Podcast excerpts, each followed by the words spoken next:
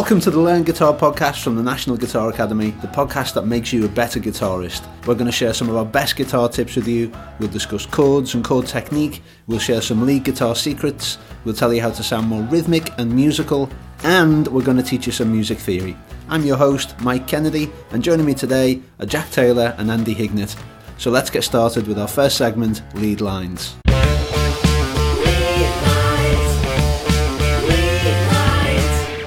Before we dive into the show, please let me just say up front that we really want your feedback on this show. We want to help you uh, tell us what you want to hear. You can email us at podcast at nationalguitaracademy.com. We read every email and we'd love to get your feedback. Lead lines is the part of the show when we discuss lead guitar techniques, scales, riffs, solos, and other secondary guitar techniques. Okay, Jack, this week we thought that we'd um, have a little uh, quick chat about keys and how fundamental they are to a lead guitarist and all lead guitar technique in general. Mm-hmm. Um, kick us off, mate. Keys. Talk to me about keys. Why are they so important? So they're- they're really important for lead guitarists just because if you don't know what the key is, you don't know what scales you what need to play, you don't know what chords you need to play. They just help help inform you and help you sound good when you're playing lead guitar. Great summary. Andy, from uh, a lead guitar point of view, why is it so important for you to know a song's key? Uh, to just be thinking about keys in general, you yeah. know? Well, basically, the key will tell you what notes will work, yeah, and those are the ones you want to be playing. You want to play the ones that will work Okay, in can, the song. can you just repeat that again? Because, like, Yeah. that, that's the secret of lead yes, guitar. yeah. yeah? Play notes that work, and don't play notes that don't work. Yeah. Yeah. You just said then, Yeah. perfect description. The key will tell you what notes will work. And I think for years and years, I didn't realise that Mm. If you wanted to play lead guitar over, you know, a certain part of music, I never knew what to play. And it was just a kind of, it was always a bit fraught, really, because I was just like, yeah, I'll try this note, you know, and just Yeah. hope that it worked. But the sort of breakthrough, you know, moment for me was I don't know. It was, it was literally years before I knew this. Was that you know if you want to know notes that will work over a key, you need to just play a scale that matches the key of the song.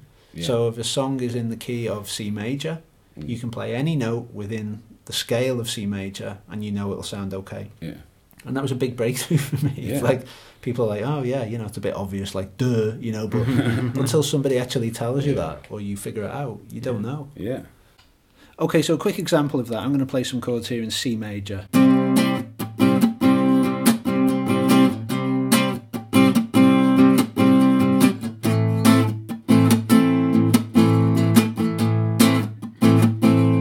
Now Jack's going to come in playing um, some notes from the scale of C major.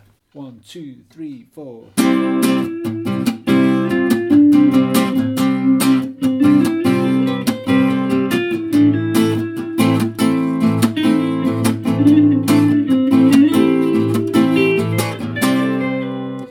Okay, so and we know, we know that those that they're going to sound that they're going to work together because they're literally like the key you're playing in perfectly matches the key that I'm playing in.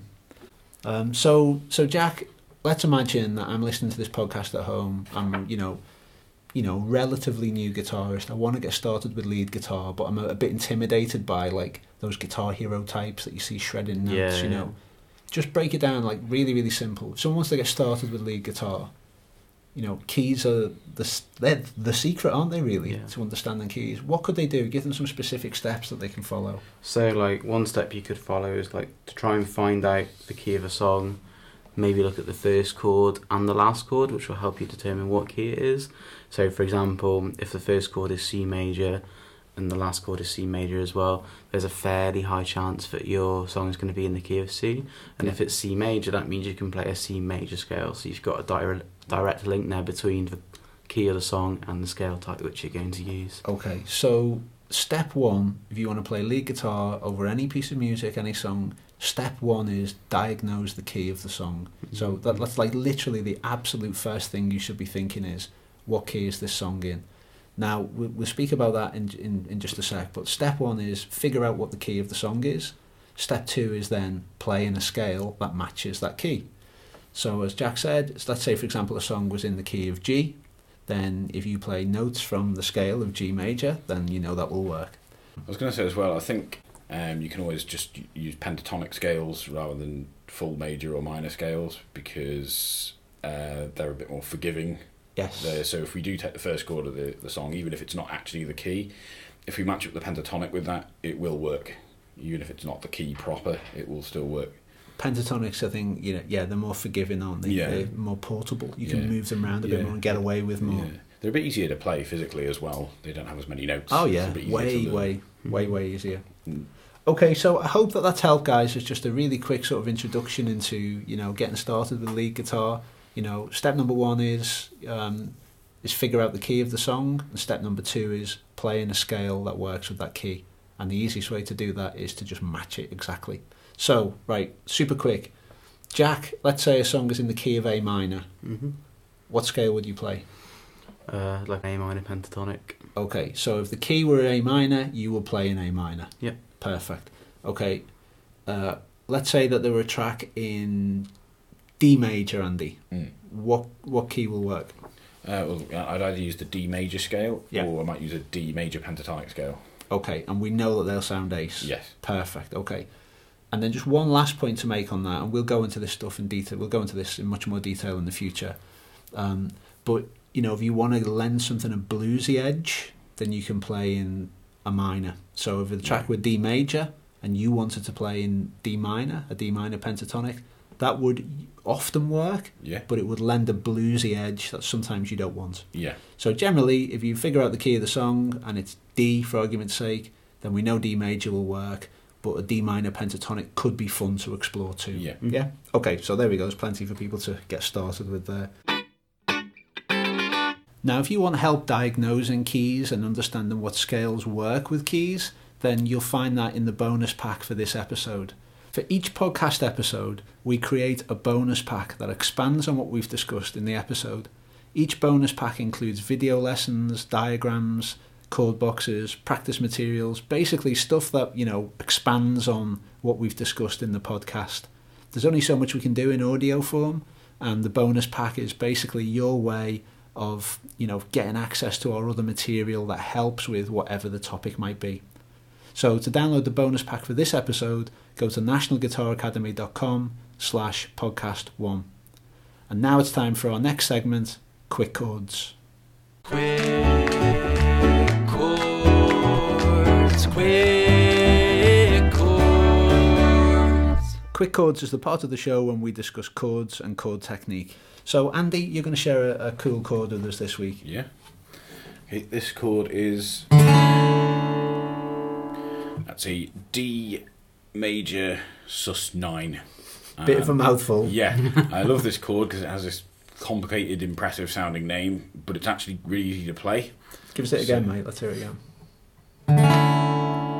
Really nice chord. Yeah. It's got a nice jangly, sort of ethereal sound. Really nice. I think it sounds really nice to, to go to an E from there.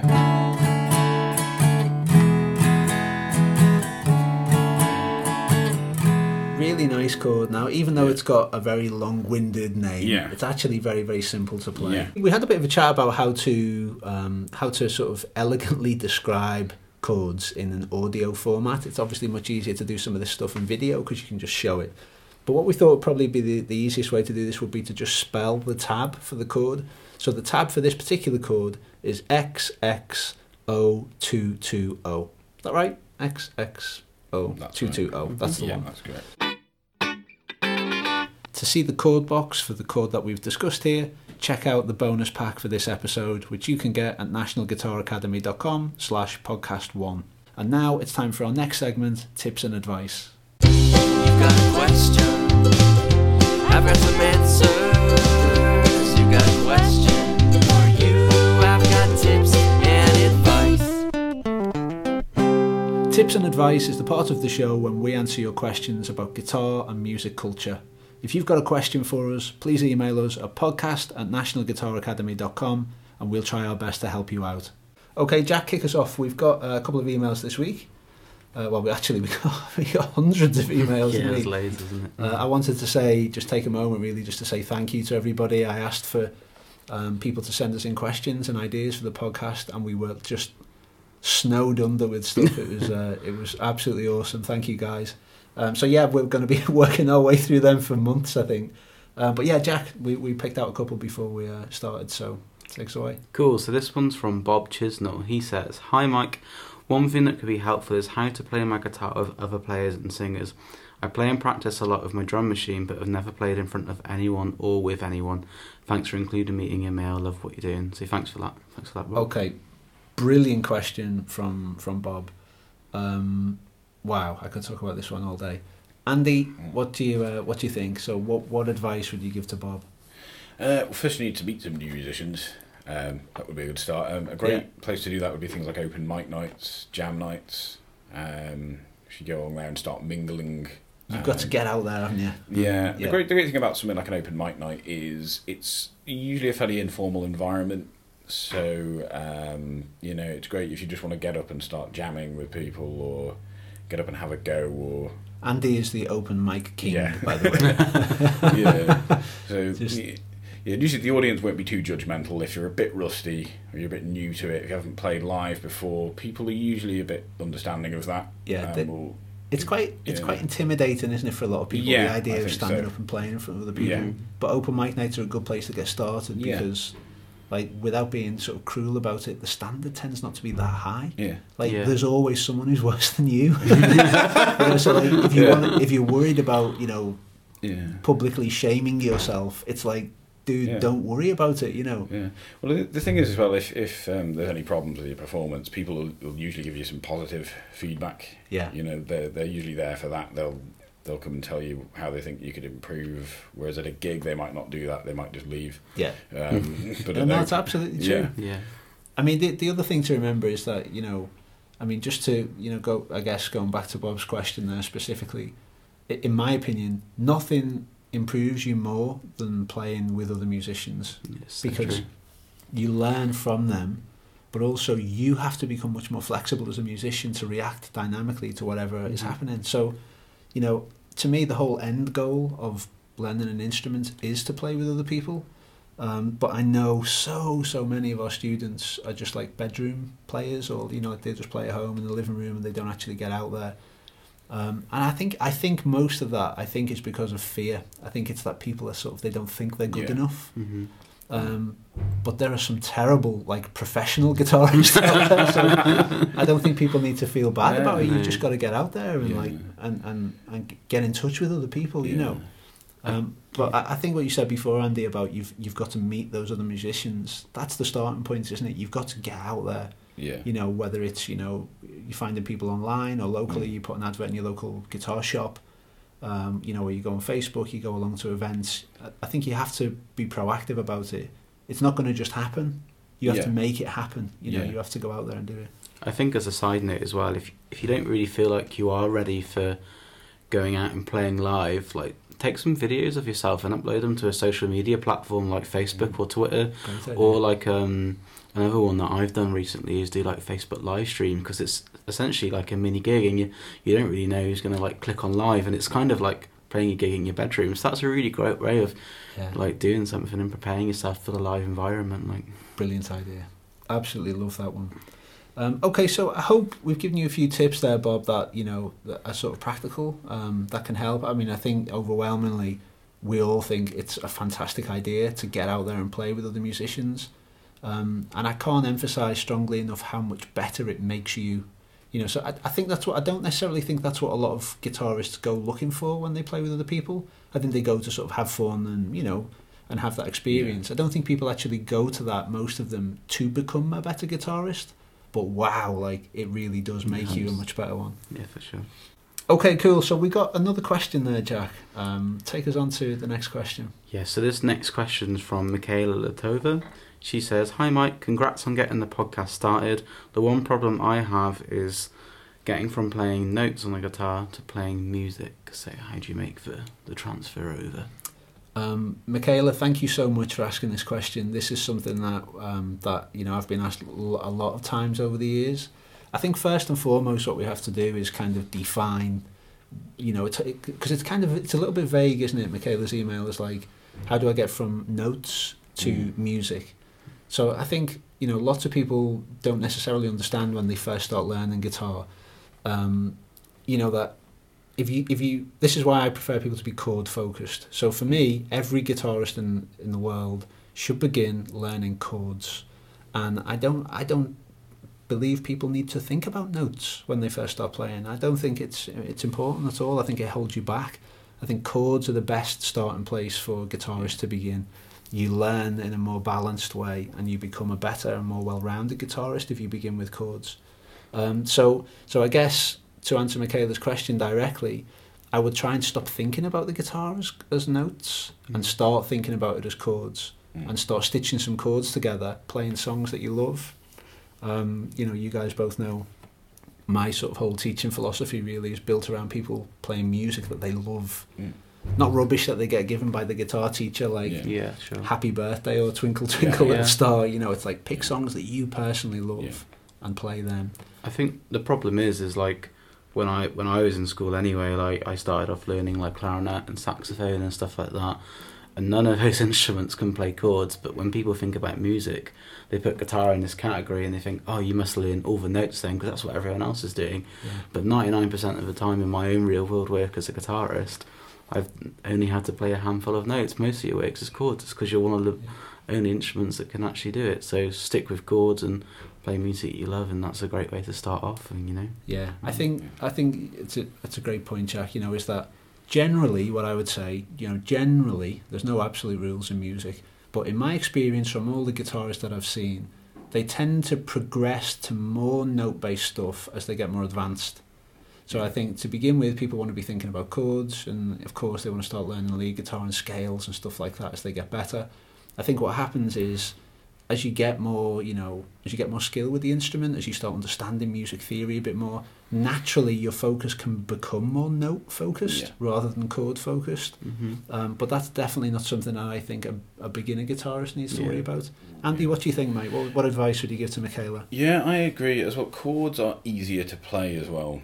Um, to play a single note on a guitar, we have to be really careful with our picking hand. We have to be To be accurate, yeah. Make sure. So if we want to play this note, I have to make sure I don't accidentally hit the other notes. Yeah. Whereas with a chord, we can just we can just um, get get straight into it and play all the strings. So it's a little bit easier to do. And when, once we get a little bit more articulate with our hands, then we can start doing things like playing single notes and picking out melodies and so on.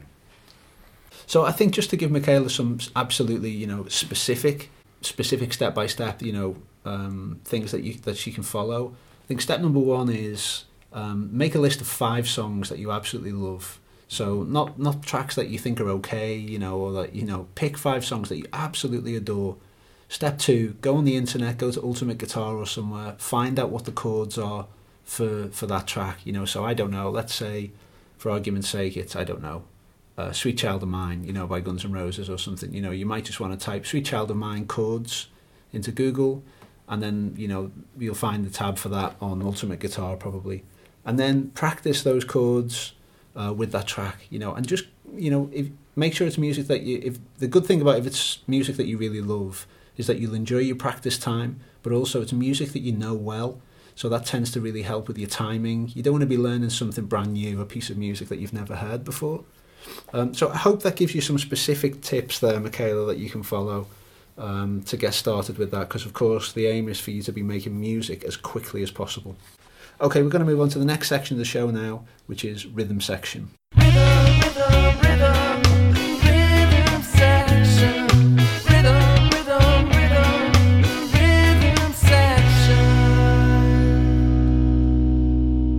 Rhythm section is the part of the show when we discuss how to boost your rhythmic ability and make your guitar playing sound more musical. Now, this week we're going to discuss uh, very quickly just getting started with finger picking. Andy, what is finger picking? Well, f- finger picking is one way we can play guitar. Um, rather than using a plectrum or a pick Yeah. to strum the strings, rather than strumming them in one big block of notes, we can some separate the notes out um, using all the fingers of the hand, or we can play more rhythmically like that, but Nice. using the fingers to pluck the strings rather than a It's pick. giving us much more texture, isn't it? Yeah, So rather than kind of, as you said, you know, like presenting chords in a block of notes, we're taking the time to articulate individual notes Yeah. from within that chord. Jack, when you think about finger picking, when you explain it to your students, how do you sort of present it to them? I kind of think of it as like it's a more delicate way to kind of approach guitar playing. It just gives you kind of more options. From a practical point of view, I always just think you can use your thumb, first finger, and your second finger. And if you're getting started, that's all you really need to use for the first kind of six months. Yeah. Once you've kind of done that, expand and using your third and your fourth as well. So finger picking is uh, um, probably, yeah. I mean, when I play sort of just at home, um, most of the time I'm finger picking. To be honest, like I didn't sort of go, didn't you know, years ago well that wasn't the case, but now I tend to mostly I play without a pick, Mm. just because I like feeling that connection with the instrument. You know, just playing with the fingers. But I definitely, you know, think beginners it's always best to start off with a pick. But I always encourage people to play with the fingers as well. You know, to just to get that connection with the instrument. That- Just to reiterate the point you made before, Jack, that I think is super important is lots of people get overwhelmed when they start trying to learn finger picking because they try to use too many fingers. Um, and when I've sort of gone through it with students, when they first begin playing, I just get them to literally use the thumb and the first finger hmm and just get used to that kind of alternating pattern of thumb, finger, thumb, Yeah. finger, thumb, finger. And then broaden it out to include the middle finger. Yeah. And exactly as you said, I just tell people to just stick with that for months and months and months, you know. Just get comfortable seeing what you can play with your thumb and your first and middle finger. And you can create some crazy, like really, really intricate, you know, Yeah. nice patterns just using those those three fingers. And then don't worry about introducing your ring finger or your little finger until way, way, way later. I think another thing that, you know, thinking of questions that students always ask me about finger picking, they think there are like set patterns that they need to play. Mm. And there are some patterns that work over each chord. But what I'd say is something that maybe a lot of people don't realise is that when you hear somebody finger picking, all they're actually doing 99% of the time is just playing the notes from within that chord. hmm So let's say, for example, the chord sequence was C to G. Do me a favour, Jack, like any timing, Mm. just play it, just bounce back and forth between a C and a G as strumming, not as finger picking, please. Strumming.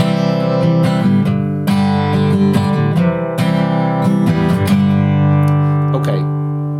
So what we've got there is chords being presented as blocks. Okay. So now literally make any order you want, any pattern you want. Just pick those notes out instead of strumming them all in one block.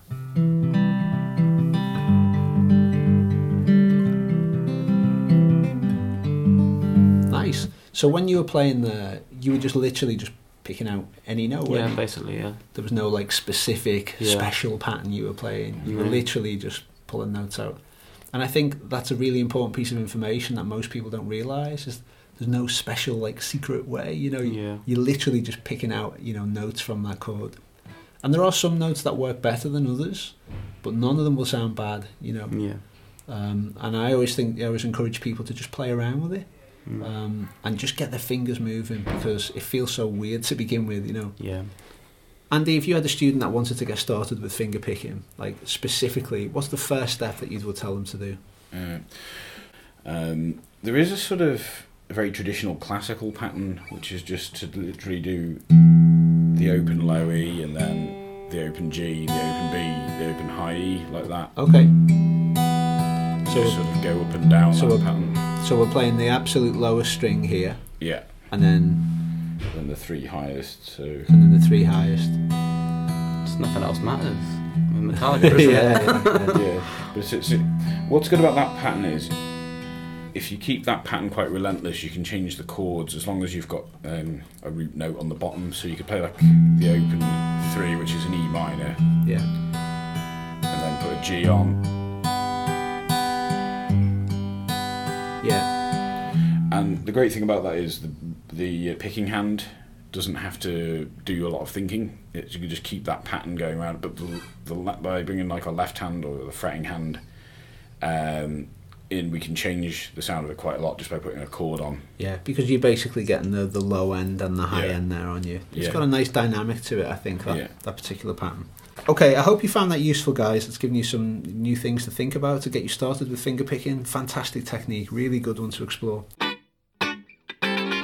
To get more materials that will help you understand finger picking and get started with finger picking, download the bonus pack for this episode, which you can find at nationalguitaracademy.com slash podcast one. Okay, we're going to move on to the next section of, t- of the show, which is theory tips.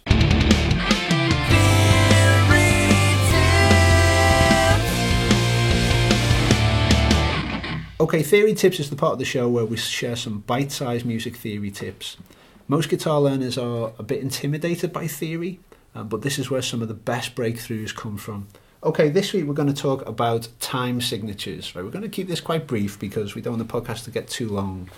Um, but Andy, give us um, give us an overview, mate. What are time signatures? So a time signature, if you ever look at a normal piece of um, sheet music or whatever, you'll see usually two numbers at the beginning. And usually you're going to see a four on top of another 4 But sometimes you might see something like a three on top of another four. And the bottom number, the bottom four, isn't what we need to worry about so much. It's the top number. And that tells us uh, how many beats we have in a bar. Okay, it sounds scary. I'm, yeah. I'm terrified right Yeah. now. Okay, this is getting Yeah. really complex. But the So- easiest way to explain it is to play it really. Uh, let's say we were in 4 4, that means we have four beats in a bar. Nice. So that might sound on guitar, it might sound like.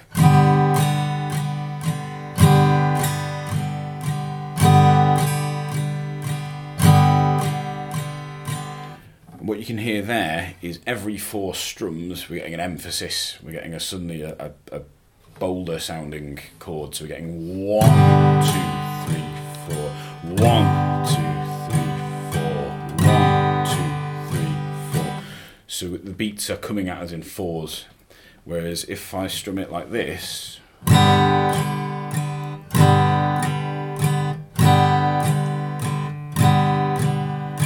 what we notice there is we're getting threes. We're getting an emphasis every three. So that's in three four. Yeah. So what's the like? How does how does this benefit us, Jack?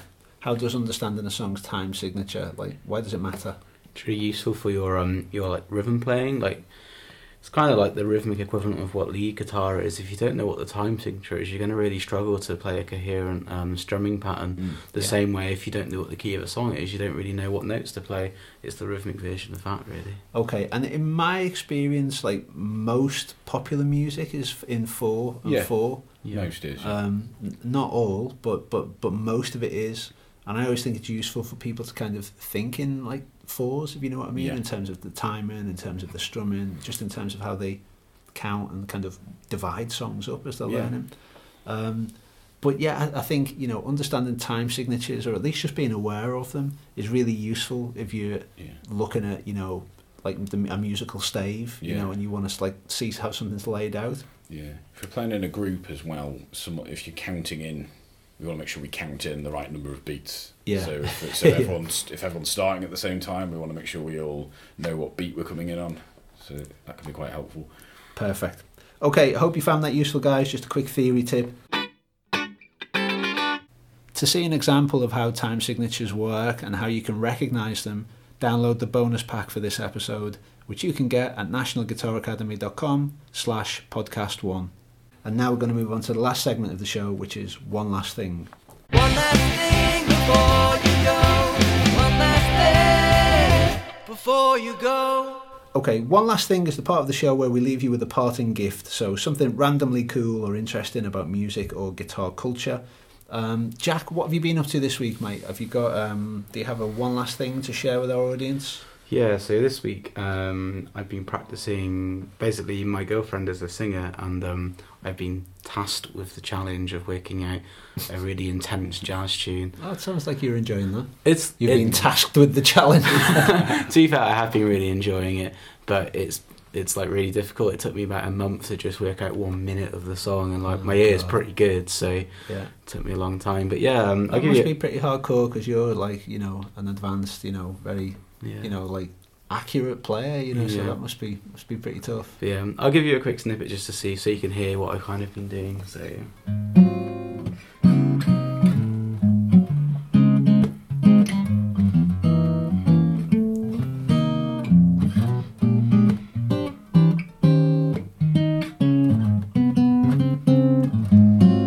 So just to be clear there, Nice. I haven't got a secret second guitarist in my pocket playing all the bass lines. That's me.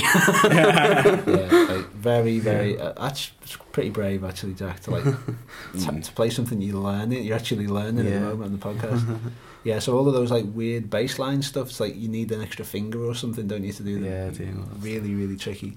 Andy, what have you been up to this week, mate? Have you got a, a one last thing that you'd like to share with the audience? Uh, well, well, over the weekend I went down to London to uh, watch a concert.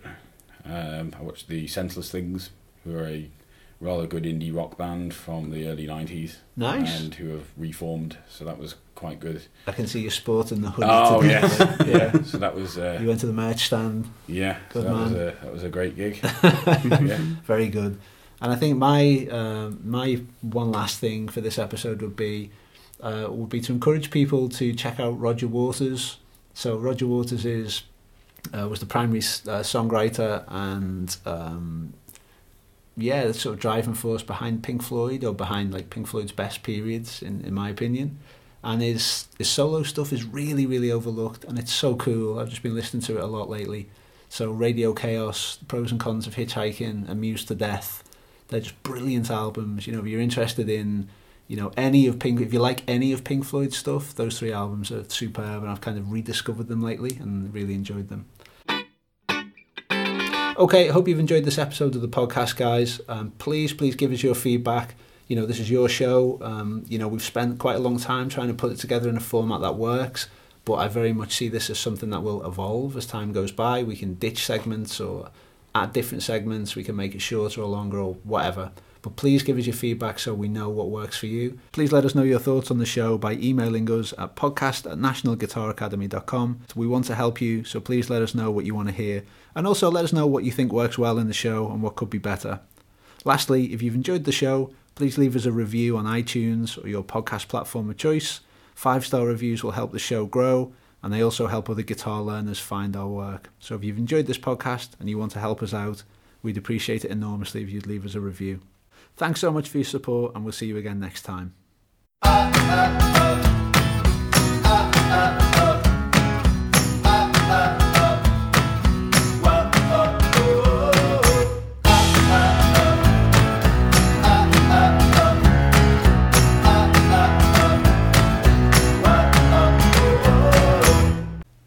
For each podcast, we create a bonus pack that expands on what we've discussed in the episode.